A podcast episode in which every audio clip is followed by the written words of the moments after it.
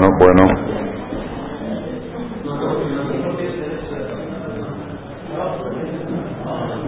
Bueno. Buenas noches, hoy día martes, para miércoles.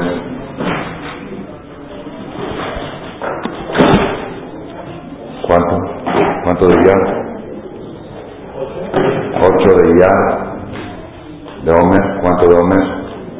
24 de Omer 5765, en español 17 de mayo del 05. El tema de la charla de hoy es uno de los temas más complicados, complejos, que han cambiado el curso de la historia. Y es el sexto mandamiento. Tenemos una serie de los 10 mandamientos y hoy nos toca hablar del sexto mandamiento. ¿Cuál es el sexto mandamiento? Un examen pequeño al público. ¿El primero cuál es? ¿El segundo? Primero, yo soy Dios. El segundo, no tendrás figura. El tercero, no cargarás el nombre de Dios en vano. El cuarto, respetarás y cuidarás el día Shabat. El quinto, honrarás a tu padre y a tu madre. ¿Okay? Y ahora llegamos al sexto, que es la segunda parte, las segundas tablas. La semana pasada dimos una introducción. Saliendo de la conferencia pueden recoger el CD. Se llama la introducción. Se llama la segunda tabla. En realidad no son 10 mandamientos, son 2 tablas. Yo ya mencioné una vez, pero voy a repetir, cuando hicimos aquí la decoración de Lejal, por error el marmolero puso las 2 tablas. Es que el arquitecto le dijo, las 2 tienen que ser iguales, pero que yo iguales el tamaño, pero le dice iguales. Ales Bet Gimal Dale 3, Ales Bet Gimal Dale 3. Y me dijeron, jajam, hay que cambiarlo. Le dije, espérate, no lo cambie. No estoy seguro que hay que cambiarlo. Todavía estoy buscando. Por algo Dios hizo, creo que es el único templo en el mundo que tiene las 2 tablas de esta manera. Ales, Bet, Gimal Dale Dale. ¿Por qué? Porque en el Talmud está escrito que no son 10 mandamientos, porque si Dios quisiera hacer 10 mandamientos, haría una sola tabla de 10. O era complicado para Dios hacerla así. Y entonces se podría ver más bonito una tabla así, alta, de 10. No son 10, son 2 de 5. 2 de 5 no son 10. Y las 2 de 5 dice el Talmud, dice el Midrash, que hay un paralelismo entre la primera de esta tabla con la primera de esta tabla, entre la segunda y la segunda, la tercera y la tercera, la cuarta y la cuarta. Nosotros ahora que estamos en la segunda tabla, cada vez que lleguemos a una de los mandamientos de la segunda tabla, vamos a buscar y analizarlo desde el punto de vista del paralelismo. El sexto mandamiento es, o el primero de la segunda tabla es, lo tirzá, no asesinarás. No matarás. Es el mandamiento más lógico y más humano que existe en todos los 613 mitzvot. No matar, no quitar la vida al otro. Tan lógico es lo tirzá, tan lógico que hasta nosotros lo sentimos que está de más. Está de más. Dios no necesitaba crear un precepto que se llame no matarás. Pues ¿por qué uno va a matar? Es jajam, es pecado. Lo va a quitar aquí, es muy lógico. Y aquella persona que tiene tendencia a asesinato, pues tampoco le va a servir los 10 mandamientos. Es decir, como que es una contradicción. Si es una persona que ya está tan corrupto que ya le nace matar al otro, pues lo va a matar con Dios o sin Dios, con la Torá o sin la Torá, ¿me entendieron? Entonces, ¿a qué persona se refiere Dios no matar? ¿A quién le está hablando? Una persona normal, con valores humanos normales, no va a llegar a matar. Y una persona que está tan deteriorado que puede llegar a asesinar, no le va a servir eso. Entonces, ¿por qué Dios lo pone como uno y lo pone en las tablas de la ley? Porque en las tablas de la ley dijimos que vienen 10 mandamientos básicos. Tan básico es no matarás. Si es lógico, para no estar aquí puesto. Ni siquiera tendría que estar dentro de los 613 preceptos, porque es una cosa que se sobreentiende. Sino aquí dijimos el paralelismo que hay entre el primer mandamiento y el sexto mandamiento, que es el primero de la segunda tabla, es no matarás, porque yo digo que no mates. Por analogía, Shem me lo queja, yo te diga, me desmitrae. Si tú lo piensas, no matarás, es humano, es por lógica, quiero que sepas que puedes llegar a asesinar. Y a matar, y a creer que no estás haciendo ningún crimen. La única garantía que no vayas a matar es Anoji Hashem, yo soy Dios. A continuación voy a explicar un poco más el detalle. Quiere decir, Hashem te dice, no matarás, pero yo pongo el criterio que es no matar. No, tú no decides que es matar, yo decido que es matar. Lo que yo te diga que considero asesinato, eso es asesinato. Lo tirzás. Y ahora vamos a ver durante esta charla cómo el concepto de no asesinarás es mucho más amplio, el criterio divino al criterio humano. Según el criterio humano, la persona puede considerarse que respeta el sexto mandamiento, pero según el criterio divino, la persona lo puede transgredir muy fácil y muy seguido. Vamos a ir viendo cuál es el criterio divino de no matar. Pero antes de ver el criterio divino, quiero demostrarles que aún en el criterio humano, si la persona se rige por su lógica humana, puede llegar a transgredir el sexto mandamiento sin darse cuenta, sin creer que lo está haciendo. ¿Quiénes, según ustedes, en la historia del siglo XIX, el último siglo, por decirlo así, los últimos 100 años, quién es el hombre más responsable de haber transgredido el sexto mandamiento? ¿Quién? No, en los últimos 100 años. Ese fue el primero. Hitler. Porque un soldado en la guerra no tiene pecado de no tirar. Al contrario, tiene obligación. Está peleando, es legal. Las guerras son legales, son autorizadas. No vamos a entrar ahorita en el tema por qué. Existe el concepto guerra y ya se considera defensa propia. Yo estoy defendiendo las fronteras, mi gobierno me manda a defender las fronteras, tengo que ir a pelear y tengo que disparar para defenderme o para conquistar. Eso no se considera lo tirzá. Pero un Hitler, eso no fue guerra. Eso fue lo que eran los crematorios y los hornos y todo eso. Era asesinato por asesinato, hombres, mujeres, niños, de inocentes, en forma cruel. Eso es que para nosotros la imagen de Lo Tirzá la tenemos en Hitler. La imagen de Lo Tirzá salió del país que llevaba la bandera, la cultura y desarrollo humano más avanzados de la época. Lo más avanzado en lo que es humanismo y lo que es Azcalá, que es Segel, intelectualidad alemana. Berlín, las universidades más de niveles más altos estaban ahí. Los primeros que crearon el concepto de la sociedad protectora del animal, ¿de dónde salió la sociedad protectora del animal? ¿De dónde salió? De Alemania.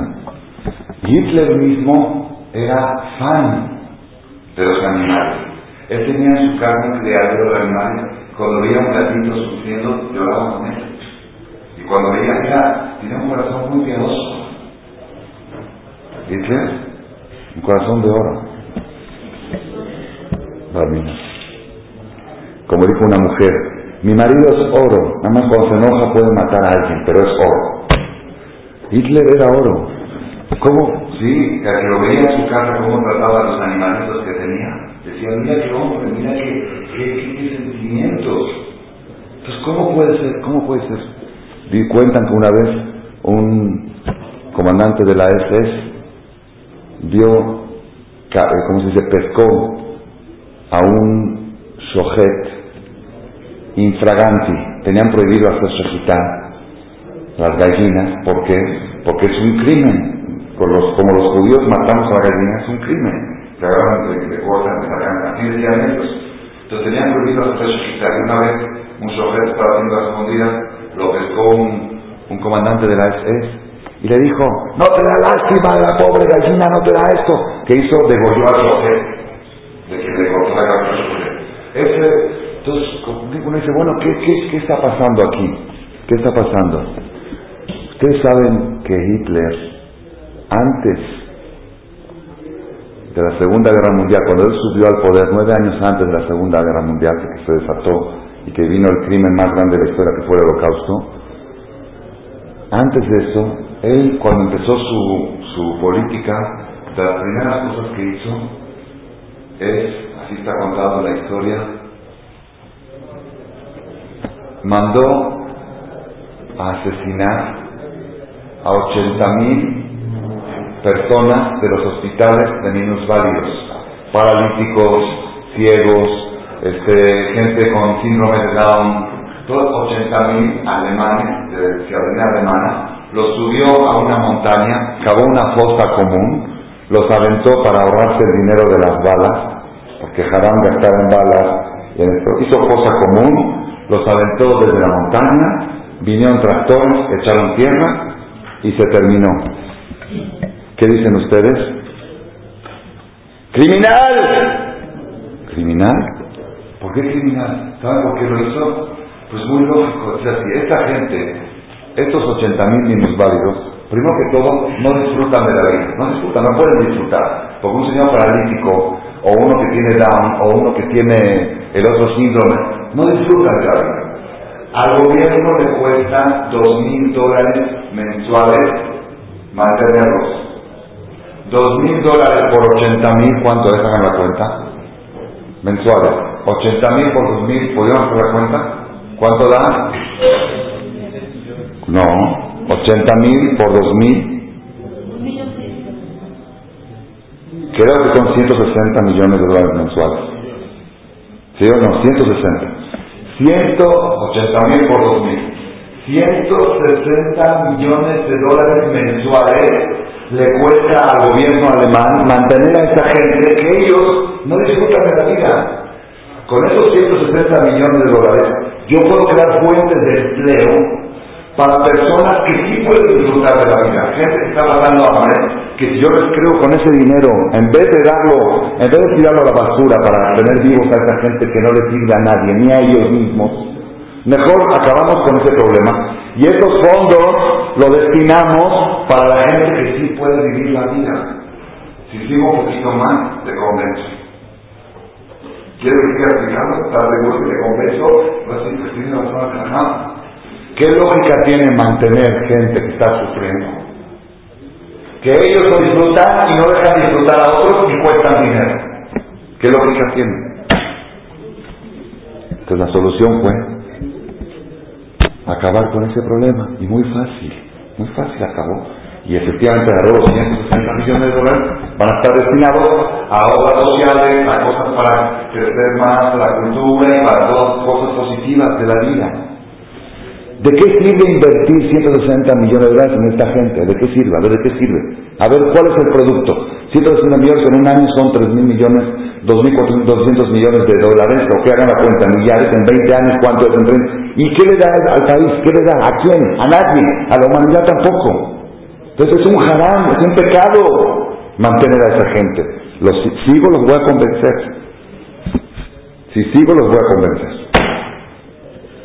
Estoy dispuesto a hacer un debate y demostrarles que Hitler tenía razón en matar a esos 80,000 minusválidos. Y entonces, ¿por qué era pecado lo que él hizo? ¿Por qué? Porque lo quitaba. No matarás a mi Hashem, porque yo soy Dios. No porque tú entiendes que no debes matar. Si tú dices no voy a matar porque es pecado matar, porque déjalo vivir, déjalo disfrutar. Entonces acá la lógica humana puede cambiar de parte y tomar una decisión diferente. Pero si no matarás porque a mí me hacen lo que yo soy Dios, no hay lógica humana que pueda violar el lo tirtaj, mientras Dios no te lo autorice. Ahí está el primer mandamiento, paralelo al sexto, donde puede fallar la humanidad sin creer que está cometiendo un crimen. Después de eso, llegó a matar judíos. Cuando él mató a judíos, tampoco cometió un crimen. Él tiene demostraciones y pruebas en su libro Mi Lucha, que los judíos son un cáncer para la humanidad. Que ellos, él estaba fumigando el jardín. Cuando tú ves a un fumigador en el jardín, tú dices, oye, estás asesinando ratas, lo tirtarás, no matarás. ¿Qué dices? No, yo no estoy asesinando ratas, estoy limpiando el jardín. Es prácticamente lo que hice, es estar limpiando las ratas, quitando las ratas negativas para que el mundo quede un mundo puro y limpio y sano. Fíjense en su libro, el que buscaba limpiar, descontaminar. Un hombre muy bueno, muy noble, Hitler. Sus objetivos eran muy nobles. ¿Cuál era la falla de él? Que su loco está... Su no matará era humano y no estaba ligado al primer mandamiento. Y ahora vamos a avanzar un poquito más para que vean ustedes dónde la gente comete errores, y lo cometen todos los días. Abran las páginas de internet, yo veo las noticias de Israel, que tengo interés constante, diario las abro, y diario veo una noticia relacionada con este tema. Esta semana la vi. ¿Qué diferencia hay si el no matarás es humano o el no matarás es divino? Una persona me preguntó, vamos a avanzar un poquito más. La eutanasia. ¿Qué es la eutanasia? Es uno de los temas más discutidos en los últimos 50 años. La eutanasia es una persona que se encuentra en el hospital, en hebreo se llama, y así es la traducción literal de las palabras. Eutanasia es una palabra griega, eutanasia es asesinato para hacer un favor, para favorecer al que vas a matar. En hebreo se llama hamatat hesed, muerte de benevolencia. Lo mato para hacerle un favor. Una persona que se encuentra enfermo en el hospital, conectado a aparatos, cuesta dinerales, está sufriendo, es una carga para su familia y es una carga para sí mismo. Él grita, desconéctenme, y su familia grita, desconéctenlo, y todo el mundo dice que no, el gobierno dice, desconéctenlo. ¿Y eso qué es? ¿Qué se llama? ¿Qué se llama? Depende. Si la prohibición de matar es humana, es lógica, de veras, es totalmente ilógico humanamente dejarlo vivo a ese hombre. ¿Para qué? ¿Para quién? Si la prohibición es no hacer sufrir, no matar a alguien, no hacerlo sufrir, ahora te lo hacen sufrir dejándolo vivo. Pues desconéctalo. Hazle un favor de matarlo. Eso es cuando el sexto mandamiento es humano. Pero si el sexto mandamiento está ligado al primer mandamiento, entonces analogía Shem, yo solamente te puedo decir cuándo puedes matar, tú no puedes tomar la decisión. Ahora vamos a explicar porque este tema, cada vez la persona cuando toma él mismo la decisión. Una vez dijimos algo precioso, pero lo voy a decir muy en breve, que da luz a todo lo que es la Biblia. Cuando la persona estudia la Torá de manera superficial, parece cuento de hadas. ¿Cuál fue el primer pecado de la humanidad antes del asesinato de Caín? ¿Cuál fue el primer pecado? ¿Cuál? El Éfadá, que Hashem le prohibió a Adán y a Eva comer del árbol. ¿Qué era justamente el árbol? Éfadá Tóbala, el árbol de la sabiduría entre el bien y en el mal. Me preguntó un doctor que estaba acercándose al judaísmo, dice, entonces que la orden de Dios es que tenemos que ser neófitos, idiotas, tontos. No comas del árbol de la sabiduría, porque no quiero que seas sabio, quiero que seas tonto.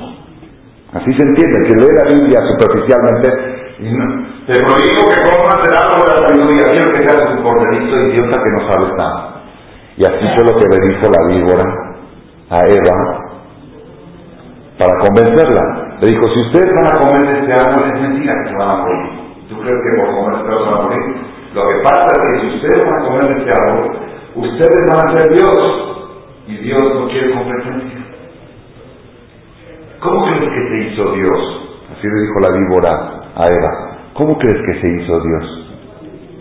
Ahí ya estuvo mal. Dios no se hizo. Ya estuvo mal. Pero cuando, ¿cómo crees que se hizo? ¿Sabes cómo se hizo? Comió de ese árbol y se hizo Dios. Entonces no quiere competencia porque dice no coma. Así le dijo Eva. Pues aparentemente así se entiende. ¿Qué está diciendo Hashem? No comas del árbol de la sabiduría.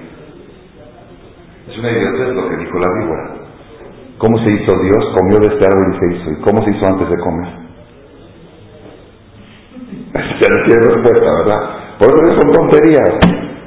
Como dijo una vez un jajam, según la teoría de Darwin, ¿cómo es que el chango empezó a platicar, empezó a hablar? ¿Cómo es de repente empezó a hablar? ¿Cómo? Entonces dijeron los científicos que estaban reunidos, dijeron que se reunieron todos los changos de cada parte del mundo, hicieron una convocatoria y dijeron que necesitan crear un idioma para poder entenderse, si no, ¿cómo se van a entender? Tienen que comunicarse. Entonces se decidieron todos los changos, el chimpancé y el otro, a crear un idioma. Entonces preguntó Rav Dessler, ¿y cómo mandaron las invitaciones a la convocatoria? ¿En qué idioma? Son cosas de la Najash. Igual que dijo Dios, ¿cómo se hizo? Comió de este árbol y se hizo. ¿Cómo era antes de comer? ¿Cómo hizo para comer? ¿Qué quiere decir esta dato para no coman del árbol de la sabiduría del bien y el mal? Rabotay, lo vi esto hace un año y me impresioné del concepto revolucionario. Todos sabemos que el ser humano viene al mundo a escoger entre el bien y el mal. Para eso venimos, para escoger tienes el mal y el bien, escoge el bien. Y estamos todos de acuerdo con eso, sí, es verdad, hay que escoger el bien. ¿Pero qué es el bien? ¿Y qué es el mal? Yo sé qué es el bien y qué es el mal. Eso es Etzadat, todo para que te engañas y quieres hacer el bien según tu criterio. Hashem dice, tienes que descansar el día sábado. Sí, yo descanso, yo voy a Acapulco, me pongo en la playa, me echo un cigarro, con una cerveza de 3 o 4 mujeres en bikini, eso es Ole Shabat, eso es placer Shabat, todo eso. ¿Sabes cómo se relaja uno? ¿Qué es mejor? Dijo Dios, no. Shabat Hashem. El problema de la humanidad, ¿saben cuál es? La gente no es mala. La gente es buena. Pero buena a su manera, a mi manera. Esa tanto yo sé que es bueno. Yo soy muy bueno, pero yo digo que es bueno. Bueno es eso. Si yo digo que es bueno, yo puedo decidir que lo bueno es matar 80,000 minusválidos. Yo puedo decidir que lo bueno es asesinar 6 millones de judíos y estoy haciendo lo bueno. Yo puedo ser un Al Capone, como contamos la semana pasada, asesino número 1 de la historia del crimen de Estados Unidos, y dejó escrito con sangre: un corazón piadoso late debajo de mi camisa, un corazón bueno que jamás le deseó el mal a nadie. Y él estaba convencido de lo que estaba escribiendo.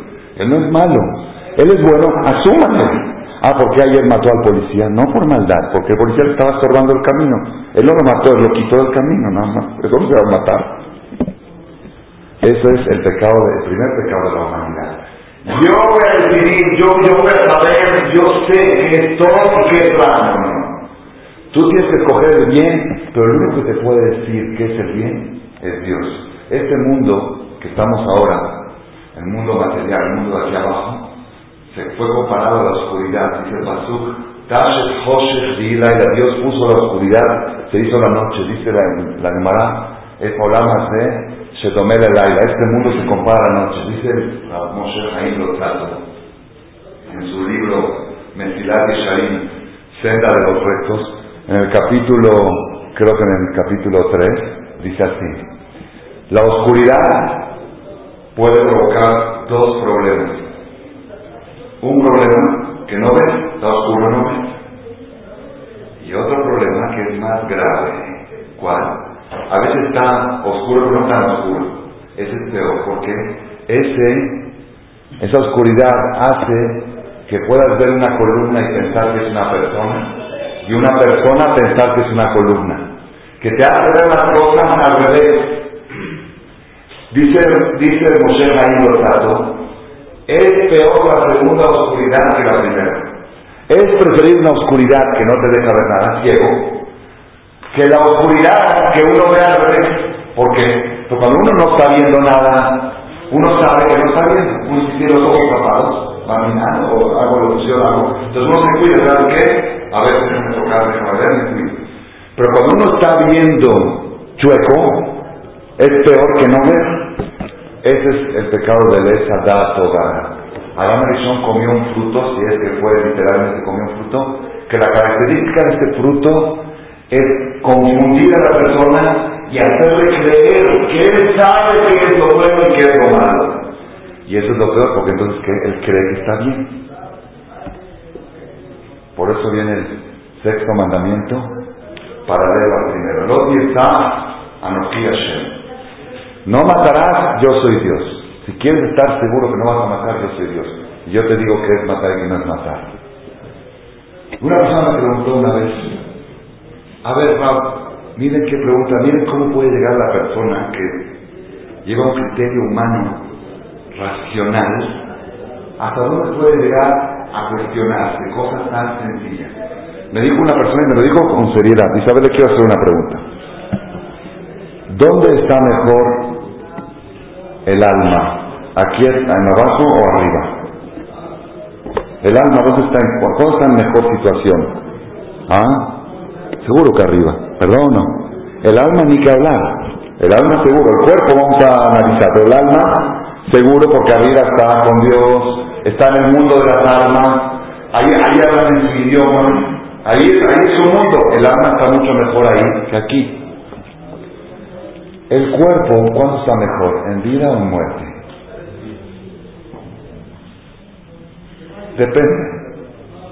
Hay gente que está sufriendo, contaminando, enferma a otro. ¿Sabes qué? Dice, entonces tengo una pregunta. Dice, cuando una persona mata al otro, le está haciendo un favor. ¿Por qué?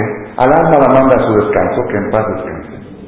Y el cuerpo también, que descanse en paz. Ya, ¿sabes qué? Ya no tiene que cubrir cheques, ya no tiene que pelearse con su esposa, ya no tiene broncas que resolver. No hay mejor favor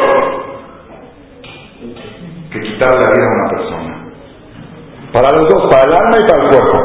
Al alma la manda al mundo de las almas y al cuerpo a descansar, que en paz descanse. Le pones una buena lápida y se acabó, ya no contamina, no se contamina, no se queja. Vamos a suponer que la pregunta está un poco exagerada, pero vamos a hablar un caso de una persona que de verdad está sufriendo, tiene broncas, tiene problemas en los negocios, no tiene para comer, no tiene para vivir, no se lleva bien con su esposa, está a punto de divorciar, sus hijos no lo respetan, tiene hijos enfermos, busque todas las broncas en una persona. ¿Sabes qué? Mátalo y le resolviste todos los problemas. El cuerpo ya no tiene, el alma descansa y se acabó. ¿No es una mitzvah? Hay gente que por esa razón dominan, con ese cuestionamiento pueden llegar a quitarse la vida. Resolver el problema. Y aparentemente, viéndolo desde el punto de vista humano y racional, si el Señor de verdad está quebrado y no tiene forma de salir adelante, y no hay, se hace lo mejor que puede hacer, acabar con esta historieta. Si tienes una tienda que no funciona, la cierras. Si esta tienda no funciona, la cierras. Es lógica humana. Pues ¿cómo? Tienen que haber personas. Pero es reencarnación. Luego Dios me manda otra vez en otra tienda. Me abro otra. Él sabrá cómo hacer. No le va a faltar personas a Dios en el mundo. Uno menos no pasa nada. ¿No? ¿Cuál es la respuesta? Sabotai. Hay una halajá que dice, por eso quiero ampliar el criterio de no matarás en el judaísmo. Es mucho más amplio de lo que ustedes se imaginan. La halajá dice, cuando hay una persona dominante 120 años agonizando en el hospital, ya está en sus últimas, de vejez, ya le faltan minutos para morir. La halajá dice que si lo mueven un poco al cuerpo, la persona que lo mueve se considera asesino. ¿Por qué? Porque al mover al cuerpo en el momento de agonía, hace que se muera un minuto antes. Y matarlo un minuto antes se considera asesinato. Y en los tiempos que había tribunal Sanedrín en Jerusalén, juzgaban a esta persona como asesino y le daban la pena máxima de un asesino. La pena máxima, si es cadena perpetua, perpetua. Y si es pena de muerte, pena de muerte. Tiene todo el fin de boxear, pero no es una demagogía, una imaginación. No, así es ley, es al-Hem Shulchan Aruch. Todo lo que mueva algún miembro del agonizante, del vocé, haré Shofej Damim, se considera asesino. ¿Por qué? Porque le adelantó un minuto la muerte. Uno dice, ya se está muriendo, ¿sabes qué? No hay doctores que programan la muerte según el horario de entierro y según sus citas que tienen. Tiene un paciente final. Dice, mira, si se me va a morir a las 5 de la tarde, justo tenía el cumpleaños de mi hija, ok, entonces mejor lo declaro muerto a las 2 de la tarde y ya podrá asistir al cumpleaños de mi hija. ¿Puede suceder o no puede suceder? Pues ¿por qué no? Digamos que un cumpleaños se oye muy, pero si es una boda de plata del mismo que le están haciendo sus hijos, y si es de oro, y si es va a estar pendiente a este paciente, no puede asistir a su boda de oro y de todos modos se va a morir, es cosa de horas. Mejor hazlo que te muera a las 2, 3 de la tarde, para que no me estorbe mi boda de oro del doctor. Ya lo estoy convenciendo, casi. Pues la halajá dice, eso es Shofej Damim. Y ustedes pueden seguir preguntando, bueno, Raba, al final de todo, ¿cuál es la lógica de todo lo que estamos hablando? Bueno, ok, lógica humana no hay, porque la lógica humana dice que si no se va a morir, mata a los 3, 4 horas antes y no pasa nada. No afecte a nadie. Los familiares lo están pidiendo. O como el caso que dijimos la semana pasada. El viejito de 119 años, plus 364 días y 23 horas. Le falta un año para cumplir 100 horas. Y él está conmigo y conectado a aparatos. Y necesitan el aparato para salvar la vida de un niño de 3 años. Guapo, de ojos azules, güero, que tiene toda la vida por delante. Y el viejito dice, desconéctenme y salven la vida del niño, y los familiares también. Y los papás del niño ponen $1,000,000 en efectivo. Y el viejito dice, yo doy mi riñón para ese niño. De todo, yo ya la acabé, yo la hice, ya me voy, ya estoy de salida. ¿Cuál es la lógica? Por Dios, si vamos con valores humanos, ahí quiebralo, y esos errores se cometen constantemente. Esta semana leí en internet, digo que cada día sale, leí en internet en una página de Israel una noticia impresionante. Los doctores fijan el momento de la muerte sin certeza. Ellos dicen, este paciente está muerto y no es seguro que está muerto. Según la Torá, hay que seguir checando, no se puede confiar en los doctores. Ellos son muy rápidos. Ven que no hay signos vitales, que no hay eso, y ya está muerto. Y esta semana sucedió algo, no me acuerdo, ahí tengo la página, que quiere verla, creo que en un hospital, así por ahí, que un doctor dio por muerto a un paciente, a un joven que se había accidentado, ya lo habían colgado en el refrigerador al lado de otros cuerpos, para hacer la autopsia y definir exactamente, y luego como es el procedimiento normal. Dice que no sé si al otro día el doctor fue al refrigerador o al congelador, no sé cómo se llama eso, para abrir y para hacer el procedimiento, y ya iba con un cuchillo a cortarle algo que tenía que cortar, a checar, y de repente el muerto lo pateó, el muchacho le pateó al doctor y se salió caminando, y dijo, ¿qué me quieres hacer? El doctor se desmayó, tuvo que ir 3 días a rehabilitación traumática del trauma. Y es verdad, y el muchacho salió y le preguntaban, ¿por qué le pegaste al doctor? Dice, porque la verdad no sé qué, sentí que me venía a matar. Y dije, tenía un cuchillo, sentí que me venía a matar. Pues no lo venía a matar, venía a analizar la causa de su muerte. Y el tipo dice, más ella por está en la página que quiere que les diga en qué página está, mcn.co.i. Salió ayer o antier, fue noticia de estas últimas 48 horas. Pues digo, el criterio humano es muy limitado, muy interesado, muy sobornado, muy enseguecido por intereses creados de criterio humano. No sirve cuando se trata de vida o muerte. El aborto.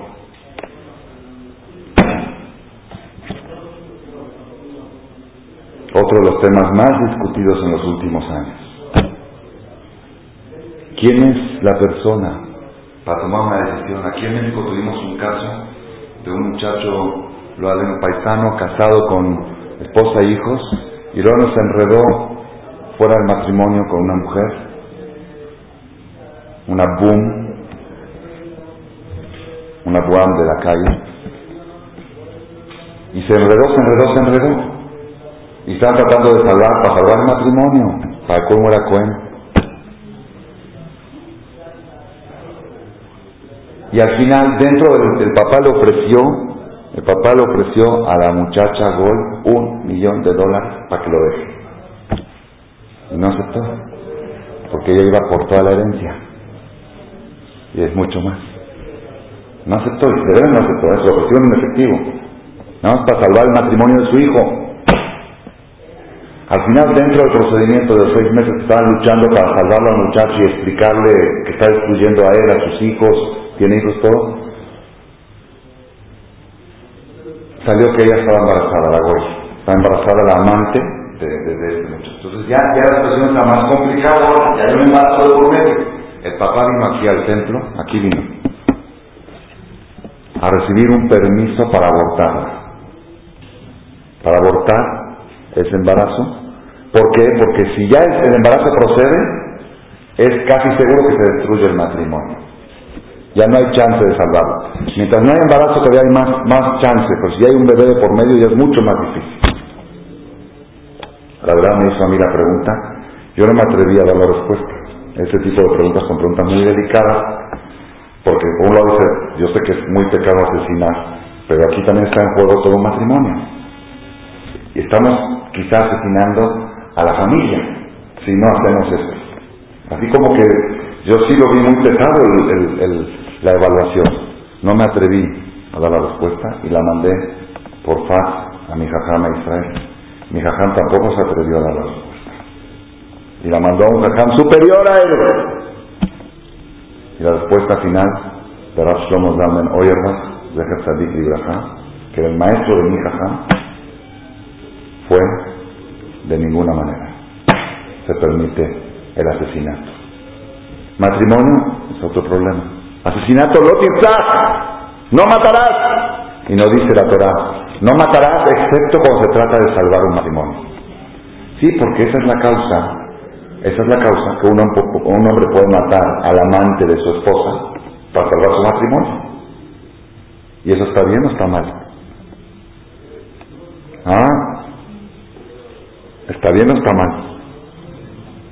Que el hombre mate al amante de su esposa para salvar su matrimonio. Y él no siente que está cometiendo un asesinato. Él está salvando su matrimonio. ¿Se puede o no se puede? Hay casos que sí. Pero no lo voy a decir ahorita. Es peligroso que lo diga ahorita. Hay casos que sí. En intentos de violación, la Torá permite a cualquier civil disparar para evitar una violación, pero no voy a entrar, no es el caso ahorita porque ya es difícil, o un intento de violación, o cuando ves a alguien que está por ir a matar a alguien, puedes matar al asesino para salvar a la víctima, aunque finalmente va a morir uno, pero si de todos modos va a morir uno, entonces ahí la Torá te permite a cualquier civil matar al criminal para salvar a la víctima. Son cosas excepcionales que hay que estudiarlas en la Torá y que saberlas cuándo aplicar. Pero volviendo al tema, el aborto. Mucha gente dice, pues esto no es un asesinato, el bebé también nació, y esto y otro, y querer vivir a otros. Yo leí una vez un relato real que sucedió en un evento que se estaba haciendo en Estados Unidos con 600 personas, es decir, público de asistencia, y la conferencista era una señora y el tema del aborto, la señora era anti aborto, y el público estaba dividido y ella tenía que dar sus argumentos. Entonces, dentro de los argumentos, la señora expuso este caso. Y si yo le voy a platicar un caso, quiero escuchar la opinión del público. Un señor casado, tiene 5 hijos, el señor es alcohólico, borracho, no trabaja, no mantiene a su familia, sus hijos andan pidiendo limosnas por la calle para sobrevivir con ropa desgarrada, la mujer tirada en la casa porque no sabe si atender a sus hijos o ir a buscar con qué mantenerlos. Y tú, drama, todo drama. De repente esta mujer se da cuenta que está embarazada de su marido, de su 6º hijo. En esas circunstancias, no tiene ni para el parto, no tiene ni para comer mañana la señora, menos los niños, ni para vestir, ni para darles educación, colegiatura, nada. ¿Qué opinan ustedes a esta mujer? ¿Qué le aconsejarían? ¿Que aborte o que no aborte? Se paró una señora del público y dijo: yo en general estoy en contra del aborto, estoy en contra, es un asesinato, pero en este caso específico yo diría que sí debe abortar. ¿Por qué? Porque este niño que van a hacer va a ser un infeliz, no va a poder disfrutar y no va a poder tener educación y va a acabar siendo un criminal, va a acabar siendo esto, lo otro. Entonces este niño no va a favorecer a nadie, ni a sí mismo ni a la humanidad. En este caso específico, ese niño va a crecer traumado, va a crecer retrasado mental, analfabeto, sin educación. Por eso yo digo que a este niño, que a este bebé sí lo aborten, para favorecerlo a él, a la mamá y a toda la humanidad. Dijo la conferencista: ese niño soy yo. Yo soy la 6ª hija de una mujer, de un papá alcohólico, que mis hermanos se criaron en la calle pidiendo limosna.